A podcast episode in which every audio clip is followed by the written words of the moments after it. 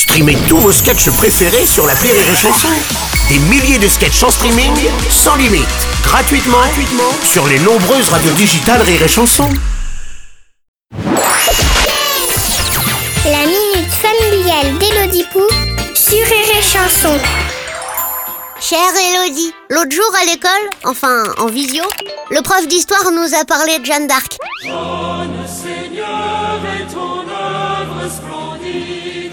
Elle avait pas d'arc, mais elle entendait des voix et elle avait une coupe de cheveux euh, bof bof. Oh, ça c'est pas très gentil. Et les villageois l'ont fait cramer parce qu'ils étaient pas d'accord avec la voix qu'elle entendait alors qu'il y a que elle qui l'entendait. Ce ne sont pas les Anglais qui ont brûlé Jeanne, c'est l'Église.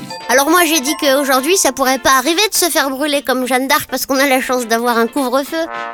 Mais le prof il a pas trouvé ça drôle. Est-ce qu'il y avait des couvre-feux à l'époque de Jeanne d'Arc? Cher Carquois, je ne sais pas s'il y avait un couvre-feu à l'époque de Jeanne d'Arc, mais comme il n'y avait pas d'électricité et que les gens avaient passé la journée à tenter d'oublier leur faim en bossant au champ toute la journée, à mon avis à 18h ça faisait longtemps que tout le monde était sous la couette. Et puis, il y avait bien pire, la ceinture de chasteté par exemple.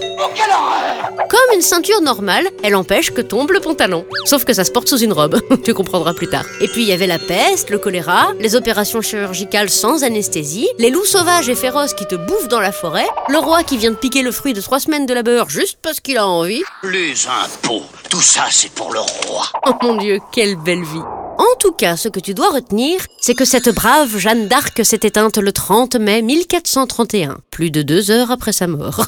Allez, bonne journée, Carquois.